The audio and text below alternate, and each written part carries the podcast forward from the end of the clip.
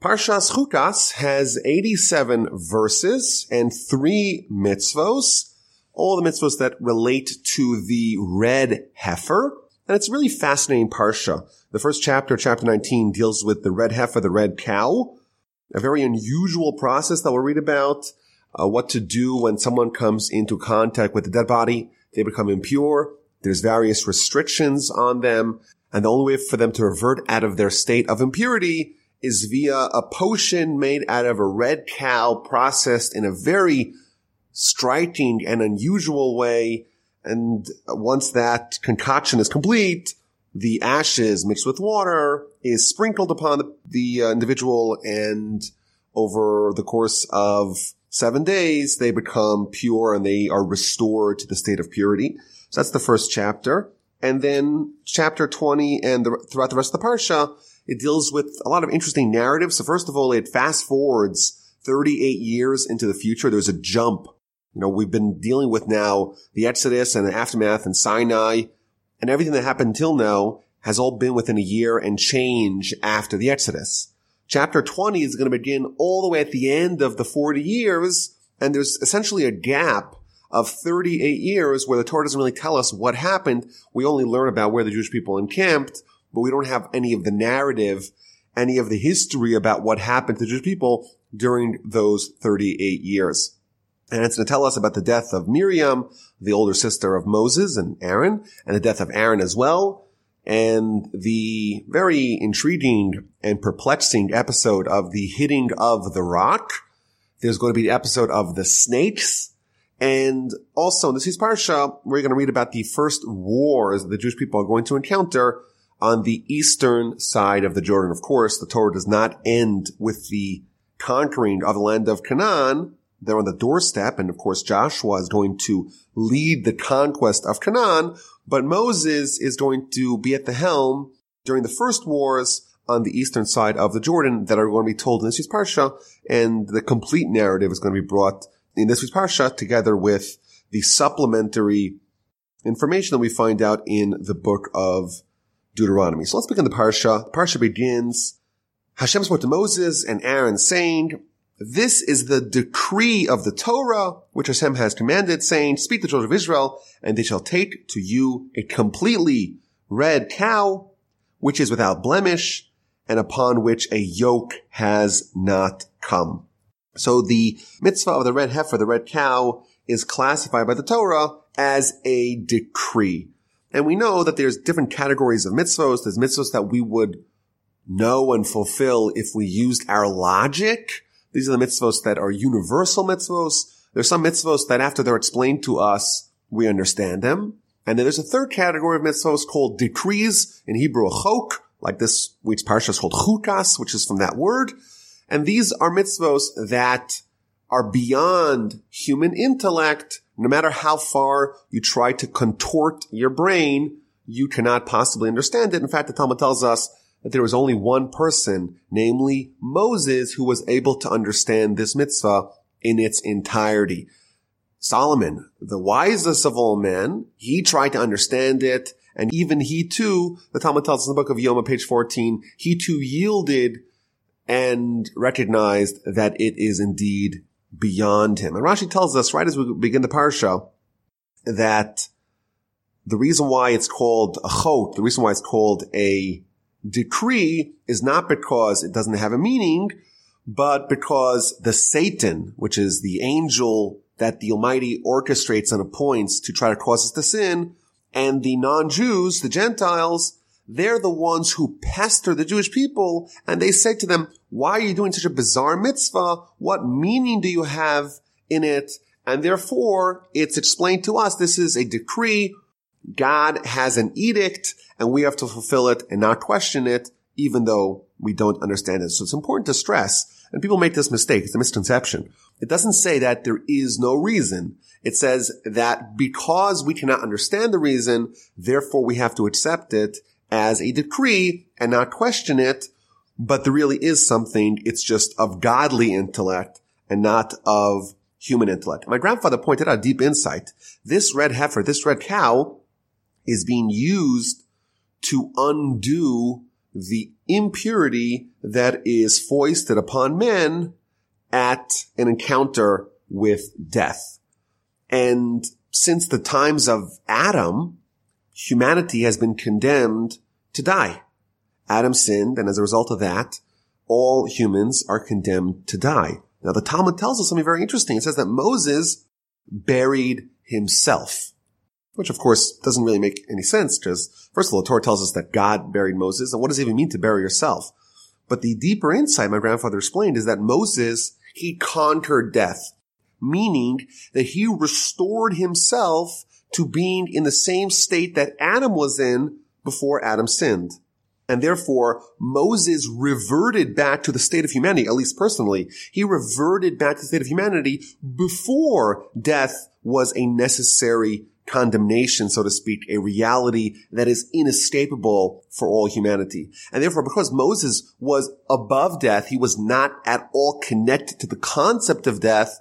Therefore, the red heifer, which is only there to undo death, made sense to him because they're opposites. The red heifer in its understanding cannot be understood by someone who's connected to death. But Moses, who was not connected to death, who buried himself, he was someone that understood it. Now it's important to stress, we do get some insight from the sages and some, from the commentaries about the red heifer, and we'll try to understand it as best as we can and try to dwell on the teachings of the sages. But we also have to acknowledge that there is value to this idea that we're accepting the word of God, even though we don't understand it, doesn't really fully make sense. So what, what happens over here? We take the red, ha- red heifer, the red cow.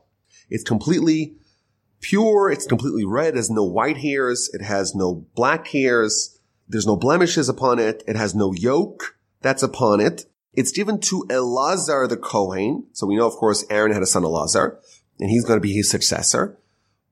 And he, the Kohen has to oversee the processing of the red heifer. It's taken outside the camp. It's slaughtered in the presence of Elazar the Kohen, which is like the vice Kohen Gadol, the vice high priest.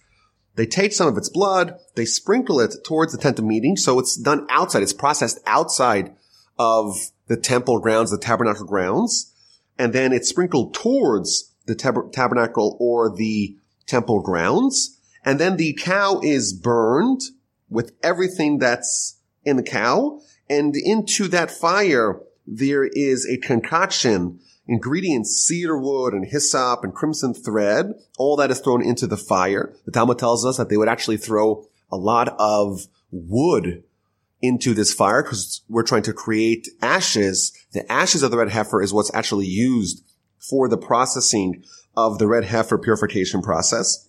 And because a red heifer is a exceedingly rare commodity, not to find red heifers or red cows in general, you see a lot of them, but to find a cow that is entirely red or entirely brown or bronze and has no white or black hairs, that is something which is vanishingly rare. And therefore we have to try to create as much of this ashes as possible to last us as long as, as is needed and therefore they add more fuel to the fire, more wood to the fire to make more ashes.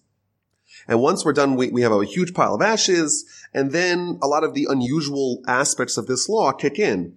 The Kohen who oversees it, he becomes impure, and he has to immerse his clothing and immerse himself in water. And the one who burns it also becomes impure. And the one who gathers it also becomes impure. So it's a, it's an unusual thing. It's, it's a process to attain purity, but it's also a process that necessitates impurity for some of the people that are overseeing and orchestrating the process of purity for others. And the one who, by the way, sprinkles it on the people who became impure, he also becomes impure. He starts off as pure, becomes impure, and the people that he's sprinkling it upon, they start off impure and they become pure again, which is a, a little bit of a confusing idea. It's a process of purity, but it garners impurity as well. So we have now all these ashes and they are placed in various places for, for safekeeping. And whoever becomes impure by touching a corpse or coming into close contact with a corpse, they become contaminated. They can't walk into the tabernacle. They can't eat sacrifices. If they do, it's terrible. They get cut off from the Jewish people. And in order for them to become pure, they have to take this ashes. The ashes are mixed, mixed with water as well. And it's sprinkled upon them after they come in contact with dead people on day three and day seven. And they become pure and they're once again allowed to enter the, uh, the tabernacle and eat sacrifices, etc. And the chapter ends, this shall be for them a total decree. And the one who sprinkles the water of sprinkling shall immerse his clothing. And the one who touches water of sprinkling shall become contaminated until evening. Anything that the contaminated one may touch shall become contaminated, and the person who touches him shall become contaminated until evening. So let's try to understand what is the extent of what we could understand in this whole idea, the red heifer. Let's try to see what the sages tell us. So Rashi tells us a very interesting idea. Rashi tells us that this is somehow connected to the episode of the golden calf. Of course, a calf is a baby cow. So we have a the sin of the Jewish people that really caused a lot of the events that followed to happen. That sin was with a golden calf, a small cow. And now we have the big cow, the red heifer, the mother cow, so to speak, not the calf, the, the mother, which is somehow a remedy for, for the sins of the Jewish people. So Rashi tells us a very interesting idea. It tells us that it's a uh, parable for a woman who works for the king and she's like a, like a maidservant and she has a son who's running around the palace and the son defecates on the floor of the king. So what does the mother do? The mother comes and she cleans up the excrement of her son. That's the parable. And similarly over here, says Rashi, we have the baby calf, the baby cow the golden calf, which is the sin, so to speak, that's the excrement of the Jewish people, comes along the red cow, comes along the mother, and the mother cleans it up. So obviously there's a very deep idea that the red heifer and the golden calf are connected, but maybe we could say on, on a big picture idea that after the Jewish people received the Torah, they essentially were restored to the state of Adam pre-sin. They became like Moses. They had prophecy. They were at a very heightened state of connection with God. And our sages tell us that had they maintained that, had they perpetuated that, had they not sinned in the sin of the golden calf, then they would have conquered death. They would have been on that very high level and would have reverted to pre-sin state of Adam. But of course, after the sin of the golden calf, they were downgraded to being standard issue humans. Of course, humans with the tremendous experience of the Exodus and Mount Sinai, but they were no longer impervious to death.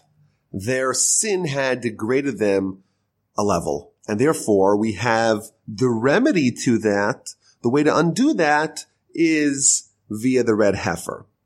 And maybe on a, on a deeper level, we could say another idea that the golden calf, it wasn't just some mindless idolatry the way you maybe could read it.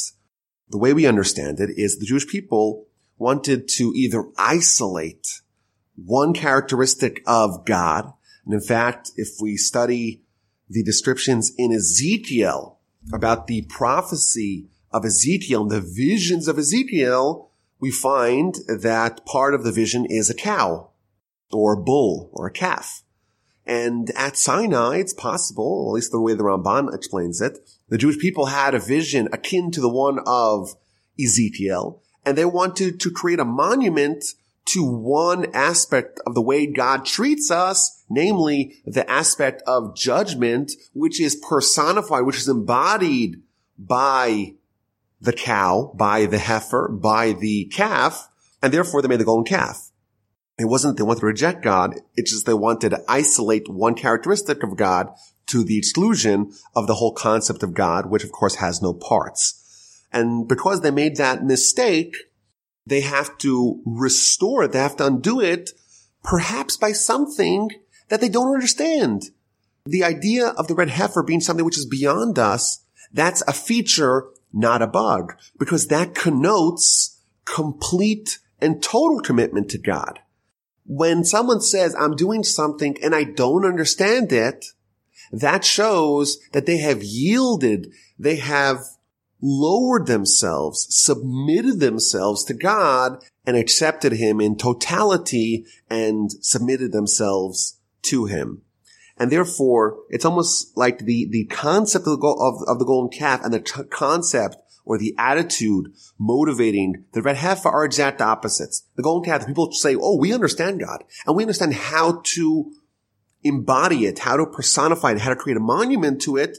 And now we say, okay, let's undo that by saying we don't understand it and we're not going to give a certain testament to it. And we're going to say it's beyond us and we're going to do the red heifer, which is something we can't understand. And there's another wrinkle, of course, that the red heifer is the mother of the calf. And that, of course, represents the idea that everything the child has is something that has its roots in the mother. Similarly, the characteristic of God is not some isolated entity, but it is part of the grand unity, the grand singularity, the grand one source, which is, of course, God. And of course, every part of this has deeper insights, but we take the red heifer without blemishes. Of course, the ultimate blemish in our existence is the fact that we do die and therefore we're symbolizing this idea that death is something which is a flaw and therefore it's undone by this flawless cow. And the commentaries add, and I'll readily acknowledge that a lot of these things I don't understand, that everything that the red cow represents is all about judgment. It's red. Red's the color of judgment. It's a cow. It's a calf, which represents judgment. It has no white hairs or black hairs, which also represent judgment. And the Ramban speaks about this, the Ohr HaChaim as well. The Ohr HaChaim adds that no yoke was placed upon it. A yoke, of course, is about submission, which would reduce judgment. And therefore there's no yoke upon it. So it has complete judgment. Of course, these are very advanced ideas and we have to acknowledge we don't really understand it. But that's the basic idea or some of the thoughts that we find in amongst our commentaries about what the red heifer represents. Now it is interesting that the Torah tells us in verse three that Elazar, he oversees the commoner who slaughters the red heifer, but it's Elazar the Kohen, not Aaron the Kohen. At this point in time, Aaron's still alive. So it's an interesting question as to why exactly Elazar, the vice high priest, not Aaron, the high priest himself, why is Elazar overseeing the red heifer? And the Ramban gives a few answers. He says that uh, this is about training Elazar. He's going to be the future high priest, and therefore he's given the role. But of course, the high priest could do it himself as well. Alternatively, Aaron was so great, he was so holy that for him to do a service outside of the temple, outside of the tabernacle, it would be beneath his dignity. Rashi adds an interesting twist. Rashi says, we know Aaron, he participated to some extent in the sin of the golden calf, and therefore with the red heifer, which is there to undo the golden calf, it's inappropriate to bring Aaron there based upon the idea that you cannot take a prosecutor and turn him into an advocate. Vis-a-vis the golden calf, Aaron is a force of prosecution and therefore he cannot come and contribute towards the remedy towards the healing because he's someone who's forever associated with the prosecution with the sin of the golden calf. So that's the basic idea. There's another important thing I want to just mention quickly. In verse 14, there's a famous teaching in Talmud. The verse says, this is the teaching regarding a man who will die in a tent. Whenever it says the word tent in Jewish literature, it harkens back to the tent of Jacob. It harkens back to the study of Torah. And the Talmud tells us that if someone wants to truly immerse himself in the tent, they have to die over it, so to speak. Says the Talmud, the Torah, the words of Torah are only find continuity with someone who dies over it. And quotes this verse, 1914, this is the Torah, a man who dies in the tent. Meaning that the relationship we have with Torah is that we submit ourselves to God and to Torah. We render ourselves like a clean slate, eager and willing to listen and absorb God's wisdom. And that is the correct attitude to have Torah flourish within us. So that's chapter 19. Chapter 20 begins the narrative portion of the parsha. The children of Israel, the whole assembly, arrived in the wilderness of Tzin in the first month and the people settled in Kadesh. And Miriam died there, and she was buried there, and there was no water for the assembly, and they gathered against Moses and Aaron. So this verse from, from chapter 19 to chapter 20, it fast forwards 38 years towards the end of the 40 year duration of the Jewish people's time in the wilderness. Now, what happens in between is something we don't know. And the Rabbeinu Bachai, he tells us that the episodes of the Torah and the prophecies of the Torah only happen in the beginning, the first year, and in the last year. And the commentaries explain that there was a period in the middle where God, so to speak, hid his face. And that probably relates to the episodes we read previously in the book of Numbers, the sin of the spies, the sin of the scouts. And God said, okay, you're all going to die. We're going to filter and recycle you through you, so to speak, and a new generation is going to enter, that generation that was rejected by God, so to speak, it seems like the prophecies that we find, find in the Torah were not conveyed in their presence once the sin of the spies, of the scouts, happened and the verdict was handed down that these people are going to be killed or they're going to die before the entrance into the land of Canaan commences. So we're now 38 years later and Miriam, the sister of Moses dies. And right away, there is no water for the assembly. And everyone, of course, is freaking out because there's no water and you're in middle of a wilderness, in middle of a desert. So first of all, there's an interesting Rashi here. Rashi tells us that there's a juxtaposition between the episode of the red heifer and the death of Miriam. Why are they put next to each other?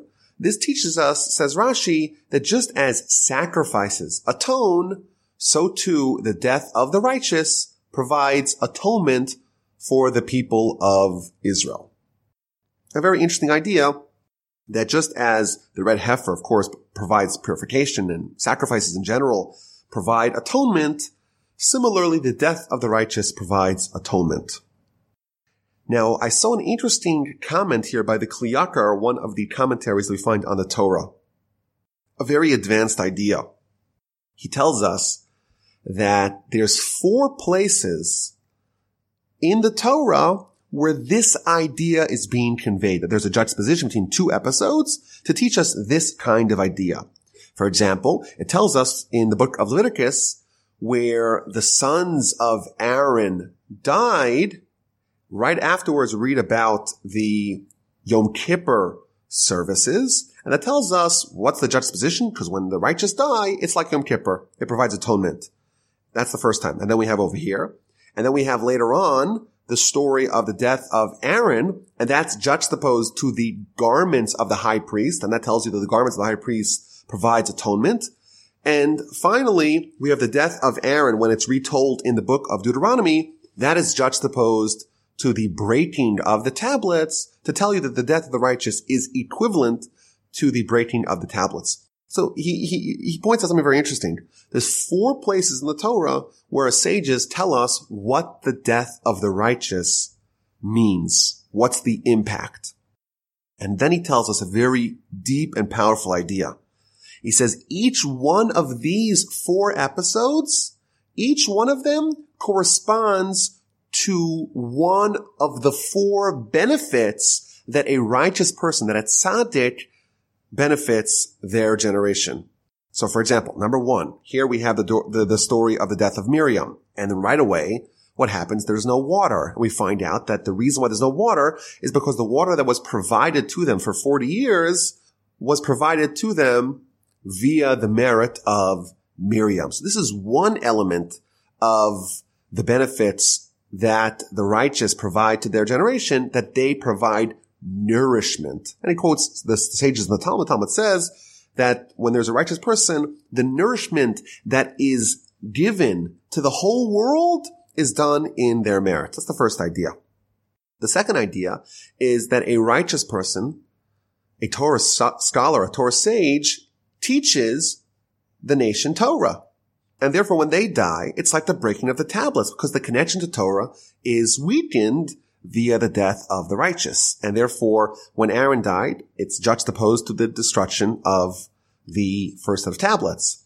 The third concept, the third benefit that the righteous give us to uh, to our to the generation to the nation is equivalent to garments. Just as you have a garment, it provides warmth, it provides comfort, it provides shelter. Similarly, when the righteous are present and when the righteous are alive in a generation, they provide protection, they provide comfort for the nation. And we'll read a little bit later on this year's parsha. When Aaron died, the clouds that had enveloped the nation for the duration of the 40 years, they ceased and they stopped.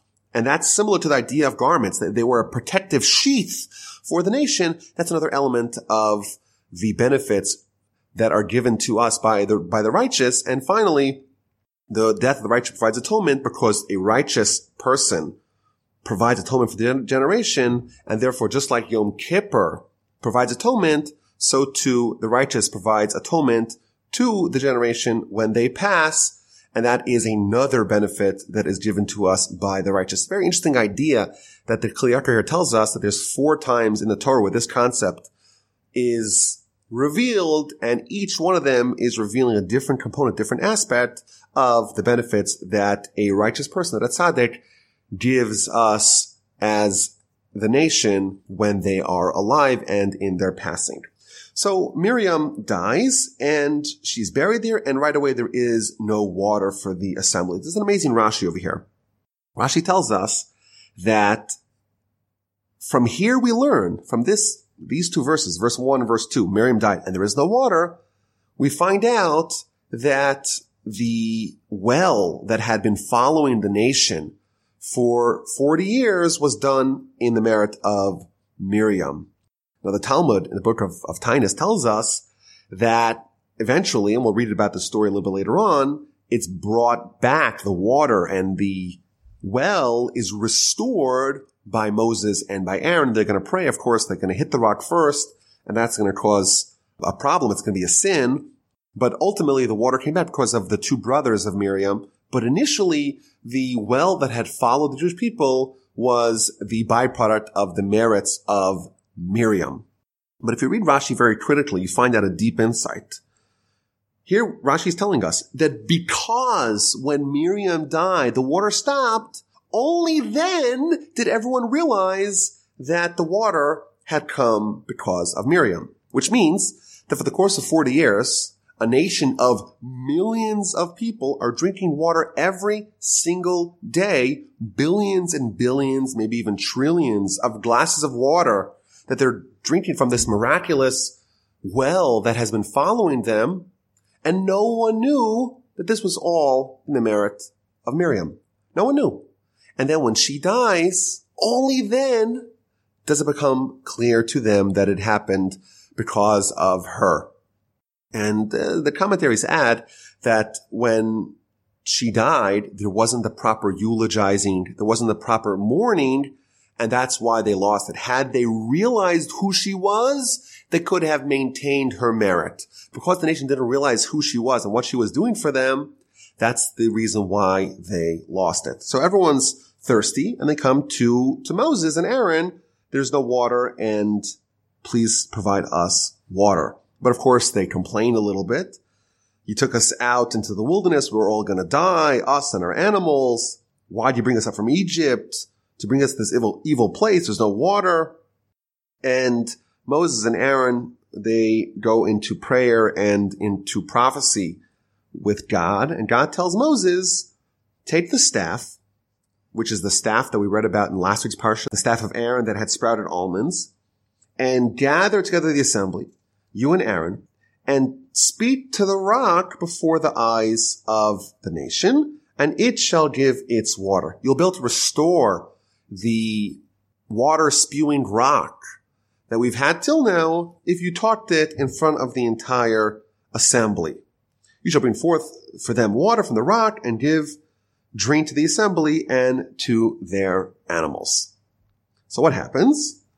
So Moses takes the staff and they gather the nation and Moses speaks to the nation. Listen now, O rebels.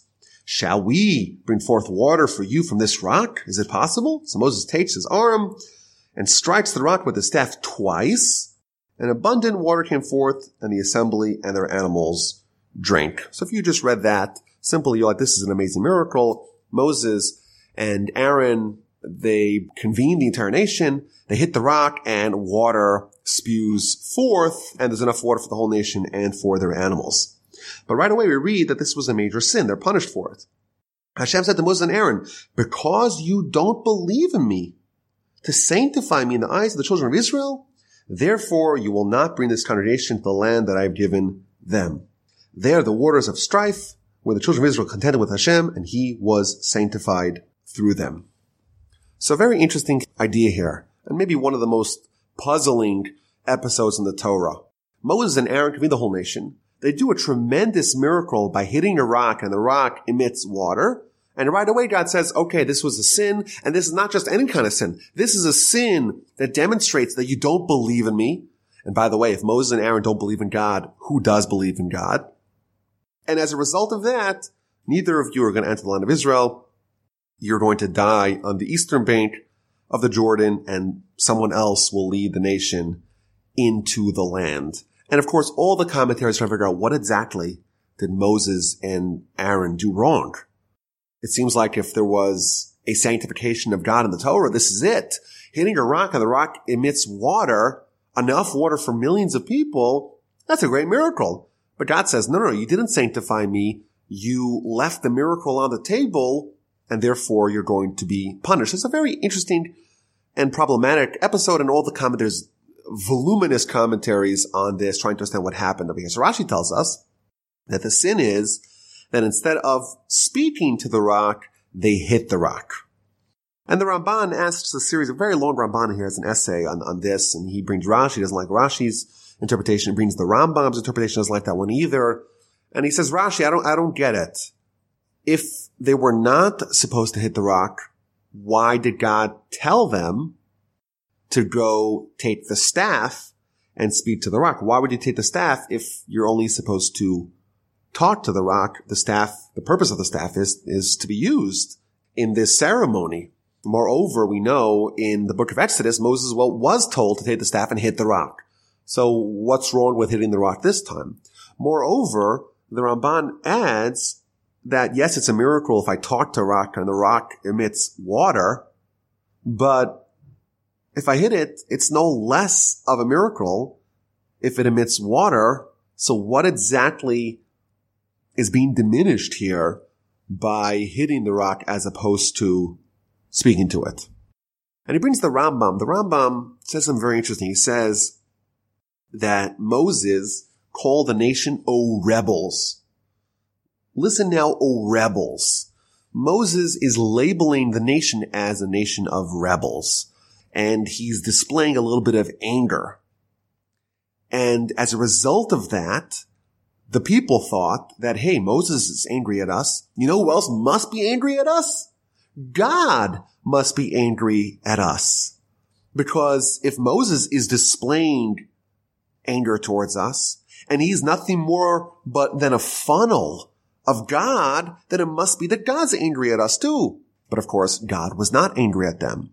And therefore the sin of Moses is that he caused the nation to make a mistake, to err in their interpretation and the understanding of what God, uh, the characteristics, so to speak, of, of God was at that time.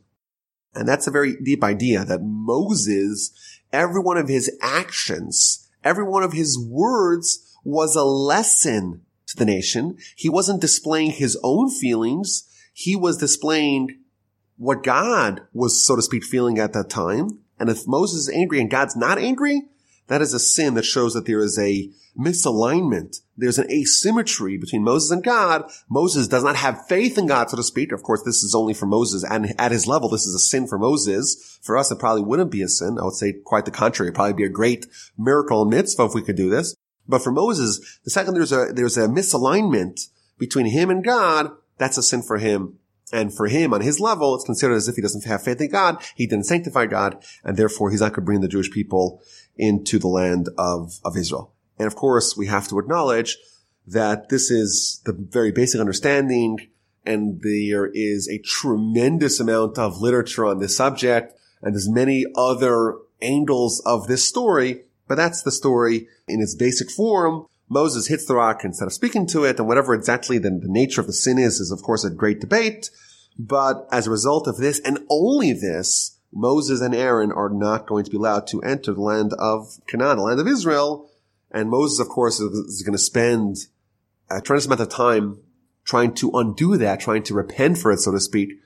But ultimately, this is going to stand and Moses is going to pass on the eastern side of the Jordan outside of Israel. Now, there is an amazing Rashi here in verse 13. Uh, the verse says, they are the waters of strife. These waters, the waters of the rock, are the waters of strife. So Rashi tells us, invoking Pharaoh in Exodus, when Pharaoh, when he was worried about the Jewish people having a savior, his forecasters, his necromancers, his stargazers, his astrologers told him, we see that the savior of the Jewish people is going to be born and he is going to be stricken with water. Therefore, throw all the Jewish babies into the water. Rashi tells us, when in the verse here tells us that they are the waters of strife, it's referencing that same vision that the stargazers of Pharaoh had. Indeed, Pharaoh was correct that the leader of the Jewish people, save the Jewish people, is going to be stricken by water, but it's not going to be because of the waters that are going to kill them, throwing the babies into the into the water. But this episode of the waters, this was Moses' sin, and this was the strife, so to speak, the the strife, the waters of strife that they saw. They of course misinterpreted it, but this is a reference to that, a very interesting idea. And the episode ends by telling us that God was sanctified through them. And again, Rashi tells us, and this is an idea that we saw earlier, that when God punishes the righteous, that is a sanctification of God because everyone who's not righteous says, Oh my goodness, if God is so serious with the righteous and he punishes them for what we consider the most minor of sins, what does that portend to us? And the lesson that the nation takes when they see God punishing the righteous is a lesson that provides sanctification for God because they all take the lesson home and therefore the punishment of the righteous is indeed something which God is sanctified through. And I would just add, and this is of course dicey territory, but the people who ask the question, where was God in the Holocaust? Of course, it's a very difficult question to grapple with, but the question of why the righteous died in the Holocaust is a different angle. And here we see a little bit of a Jewish perspective of that, that when the righteous die or the righteous are punished and comparatively less righteous people are not punished or not punished by the same severity, here's a little bit of a wrinkle of understanding that this provides more of a lesson, more of a sanctification than when the wicked or the less righteous are punished. And then verse 14, we begin reading about the encounters that the Jewish people had with the various nations that are blockading their entrance to the land. Of course, the eastern border of the land of Israel is the Jordan River and you have the west bank of the river, which is in the land of Canaan, the land of Israel proper, and then you have the eastern bank, which at that time was occupied by all kinds of nations.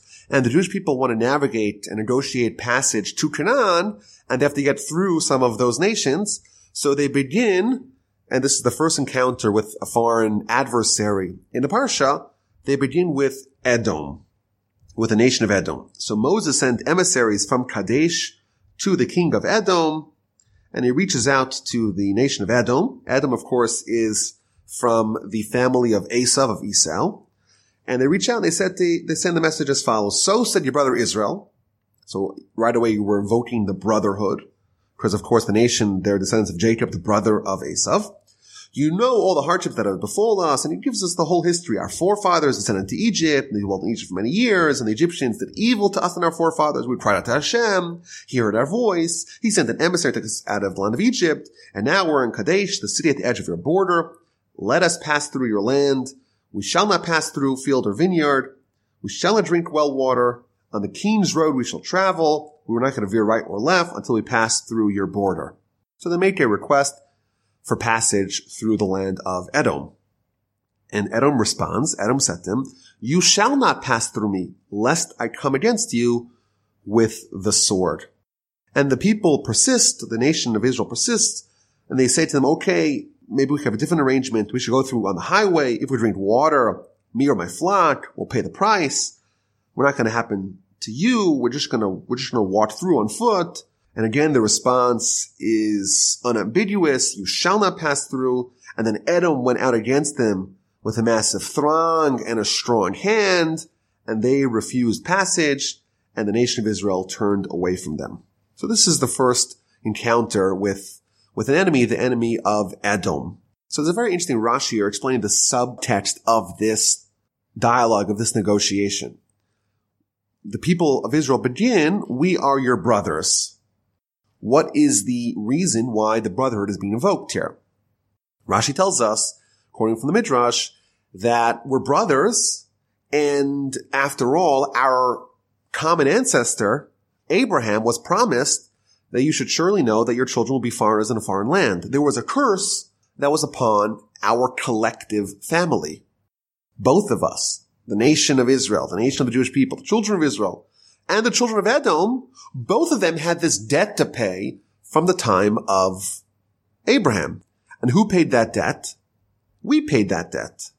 And therefore, because we paid that debt, therefore we earn the right to the land of Israel. We're the ones who pay the debt, and therefore you should not have any problems, any qualms with our entrance into the land of Canaan, because after all, the people who pay the debt, they're the ones who should reap the rewards. We pay the debt we suffered at the hands of Pharaoh and the Egyptians, and therefore we have earned our claim to the land of Israel, and therefore let us go through. And the response of Edom is interesting because Rashi again explains that the Jewish people are invoking their prayer and that, of course, is the characteristics of Jacob. The voice is the voice of Jacob. And the response of Edom is that the sword is the power of Esav. Why? You approach as Jacob. You approach with prayer. I'm going to approach as Esav, as Esau. I'm going to approach you with the sword. And ultimately, they don't let them pass. They veered away. And the Ramban here tells us that the reason why they did not respond militarily to the Edomites, to Esav, is based upon divine mandate. We read this again, like we mentioned earlier, the narrative of the conquest of the eastern bank of the Jordan is retold in the beginning of the book of Deuteronomy, and we find out some more information that completes the narrative for us. And there we find out that God told Moses to not start up with the Edomites they're the ones who rightfully have the land of Seir, and therefore the reason why they veered away from them is not because they were scared of a fight, but it was based upon a divine instruction that they're not allowed to wage war with Edom. And then they journey out of the vicinity of Edom and they arrive at Mount Hor, which is Har Hahar in, in Hebrew. And the word har means mountain, and har har means mountain upon mountain. So Rashi tells us this looks like a, like a, like a fruit. If you would have an apple on top of an apple, a mountain on top of a mountain, you would have har har, Mount Har, which is the mountain upon which Aaron is going to be buried. And this is on the border of the land of Edom, and Moses is instructed by God, Aaron's going to die. He's not going to enter the land because of the waters of strife, again, exclusively because of that sin, take Aaron and Elazar his son, bring them on top of the mountain, take off Aaron's special garments that are reserved for the high priest, and dress his son Elazar, who is dressed with the four garments of a regular priest, and upgrade him to be the replacement, to be the successor of his father as the high priest, and Aaron is going to die. So Moses did as Hashem commanded. They ascended Mount Hor before the eyes of the entire assembly. Moses stripped Aaron's garments from him and dressed Elazar, his son, in them. The commentaries quote the Midrash and the Talmud that tells us this was miraculous, that uh, you couldn't really undo this without taking off all the garments, but the four garments that are universal amongst the Kohanim remained on Aaron in a miraculous fashion. And Aaron died there on top of the mountain, and Moses and Elazar descended from the mountain. When the entire assembly saw that Aaron had perished, they wept for Aaron for 30 days, the entire house of Israel.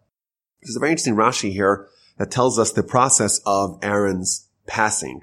It tells us that they entered into a cave and they saw in the cave a bed spread out and a candle lit. And Aaron was told by Moses, go on top of the bed and extend your hands and open your mouth, close your eyes. And that's how he died. And the way it's described in the Talmud, he died with the, the death called kiss. Almost as if the mouth which is the conduit through which the soul came through into us, that's just extracted seamlessly from the mouth via, so to speak, a kiss, which is, of course, on a deeper level telling us that Aaron's soul was so pure, it did not need to navigate any sort of resistance. It was put in seamlessly. It was taken out as equally seam- seamlessly to indicate that he was entirely righteous and people were entirely righteous. They die with this level of death.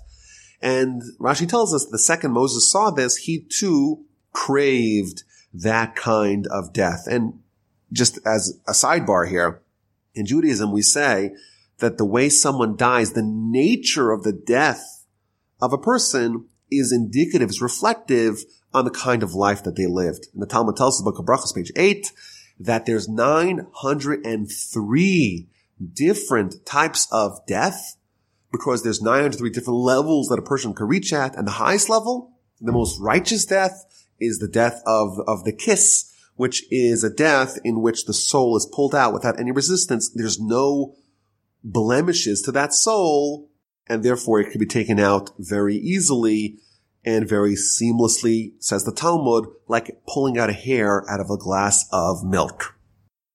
When the nation sees that Aaron had died, they're in total shock and total disbelief. And Rashi tells us the dialogue that happened. Where's Aaron? They ask Moses. And Moses says, well, he died. How's it possible? Last week's parasha, we read how Aaron had stymied, had stifled the angel of death. He stopped the plague. How is it possible the angel of death had control over him? And right away, Moses requested mercy and the angels showed a vision to the nation of Aaron placed upon a bier, placed upon a bed, and they believed him. They couldn't believe him that Aaron would die. Aaron, in their, in, in their minds, was impervious to death, but once they saw that, they believed him. And as a result of the passing of Aaron, the nation, the whole nation cries for 30 days. Rashi tells us, why is it the whole nation? Because Aaron was someone who relentlessly pursued peace and he would try to infuse peace and love between litigants, between a husband and wife, and consequently everyone felt a kinship, a connection to Aaron, and therefore everyone cried for 30 days because everyone recognized the tremendous loss that they had with the passing of Aaron. And right away, we read chapter 21 that Amalek masquerading as a regular Canaanite nation they discover the whereabouts of the people of Israel and they attack and they took a captive from the nation of Israel.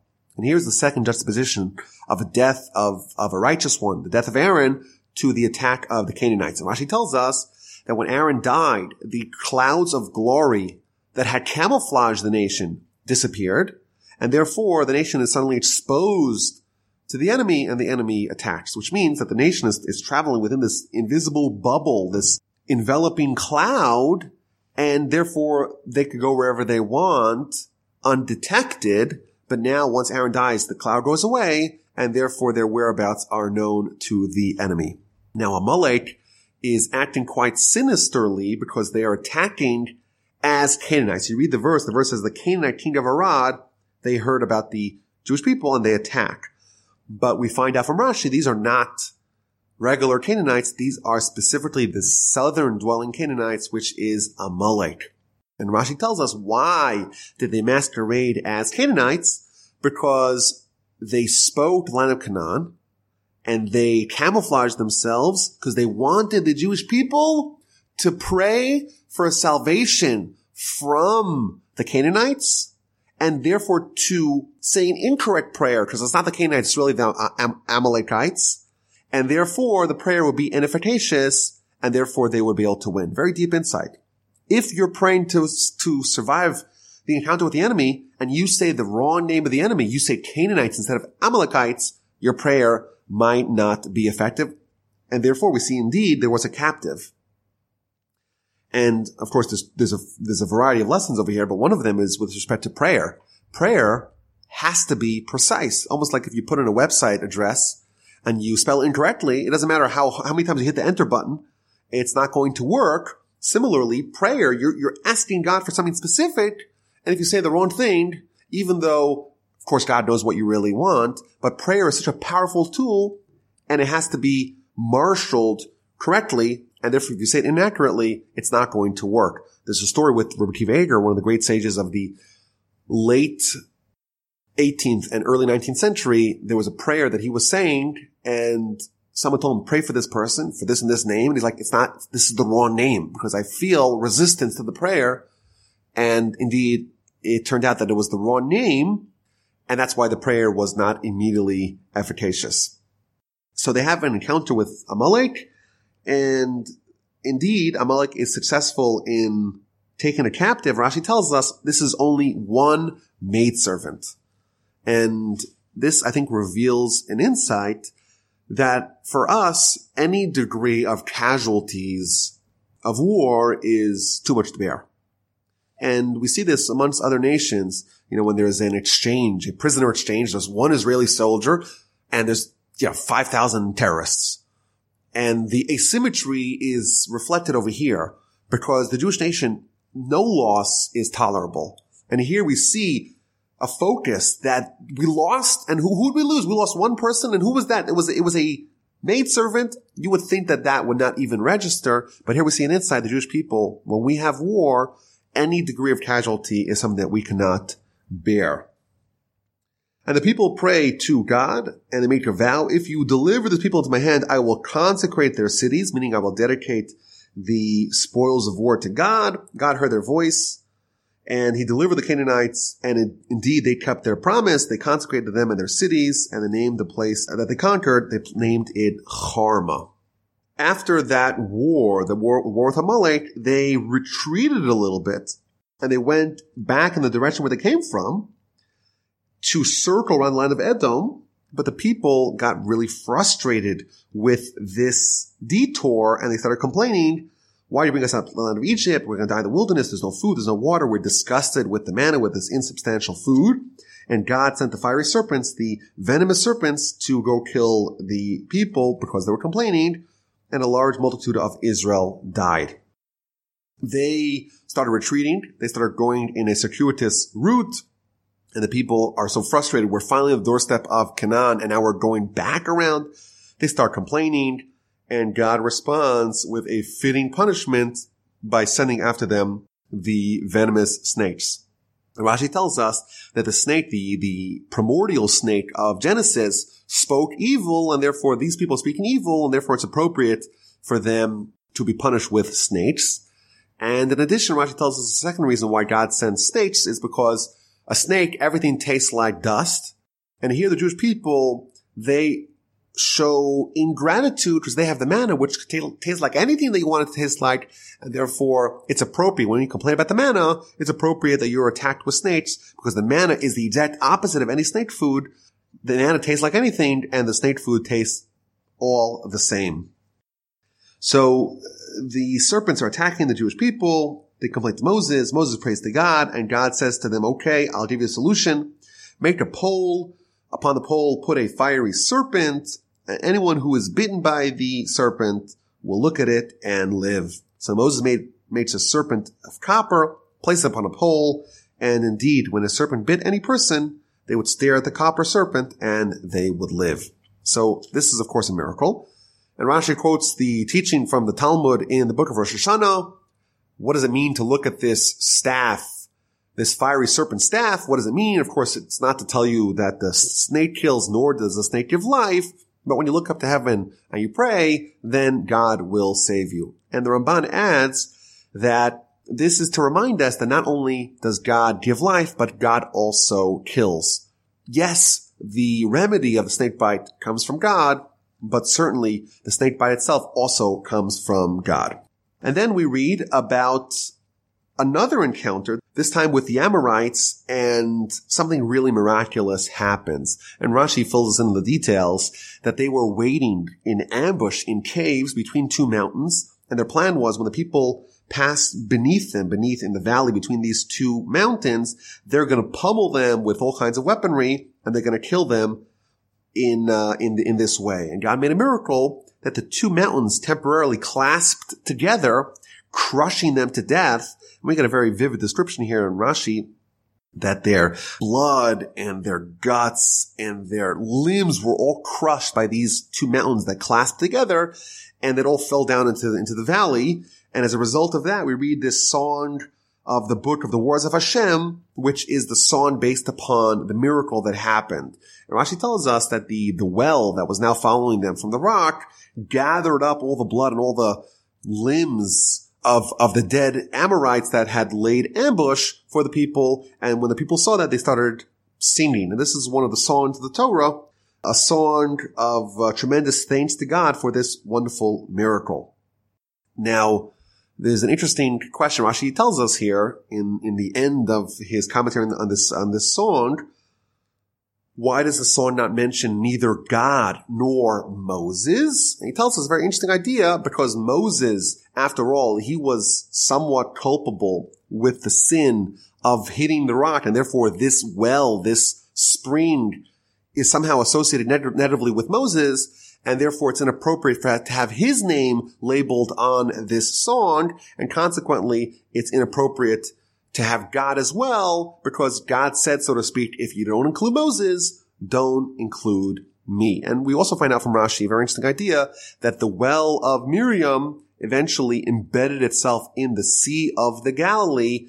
And my grandfather used to tell the story that when Rab Chaim Vital was the student of the Arizal, he was not understanding the Torah conveyed to him by the Arizal. He took him into a, a boat, into a canoe in the Sea of Galilee in northern Israel, and he gave him to drink from a specific spot in the Sea of Galilee, and that was from the waters of the well of Miriam.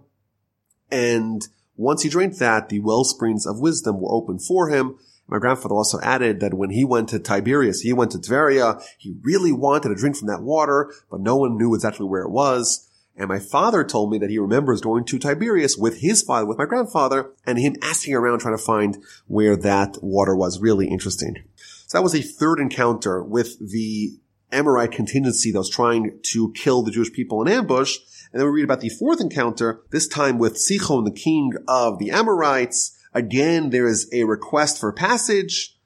And again, there is a negative response. And Sichon, instead of yielding he engages in war, and again, Israel smote him with the edge of the sword to possession of his land, his whole land, and they settled it. This was a very powerful nation. This was a nation that stood at the vanguard of the land of Canaan. It was a mighty nation. It was a nation that was inconquerable, and there was a miraculous defeat of this mighty enemy. Despite the fact that the Jewish people reached out with peace overtures, they were rejected, and indeed the defeat was very miraculous.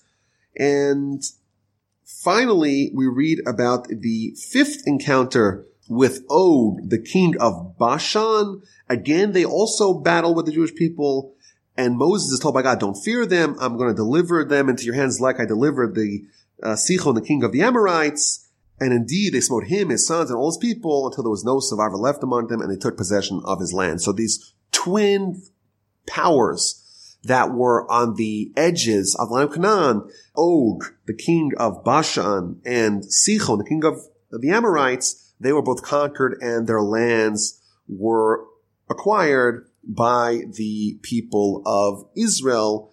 And indeed, some of the people, we'll read about this a little bit later on in the book of Numbers, some of the tribes decided to permanently dwell on the eastern side of the Jordan in the lands conquered from the Amorites and from the Bashanites. And the next parsha is going to deal with another kingdom, the kingdom of Moab. They see what the Jewish people did to the kingdoms of Bashan and of the Amorites, and they get terrified and they resort to a very unconventional weapon to try to stymie and stifle the Jewish people, and that is trying to hire, trying to commission Bilam, the Gentile prophet, to curse them. Thus concludes the parsha. The fifth and final encounter of the parsha with the enemies. They destroy the king of Bashan. Og, the king of Bashan is destroyed. There's a total victory, and the children of Israel journey encamped on the plains of Moab, on the banks of the Jordan, opposite Jericho. They are ready to enter,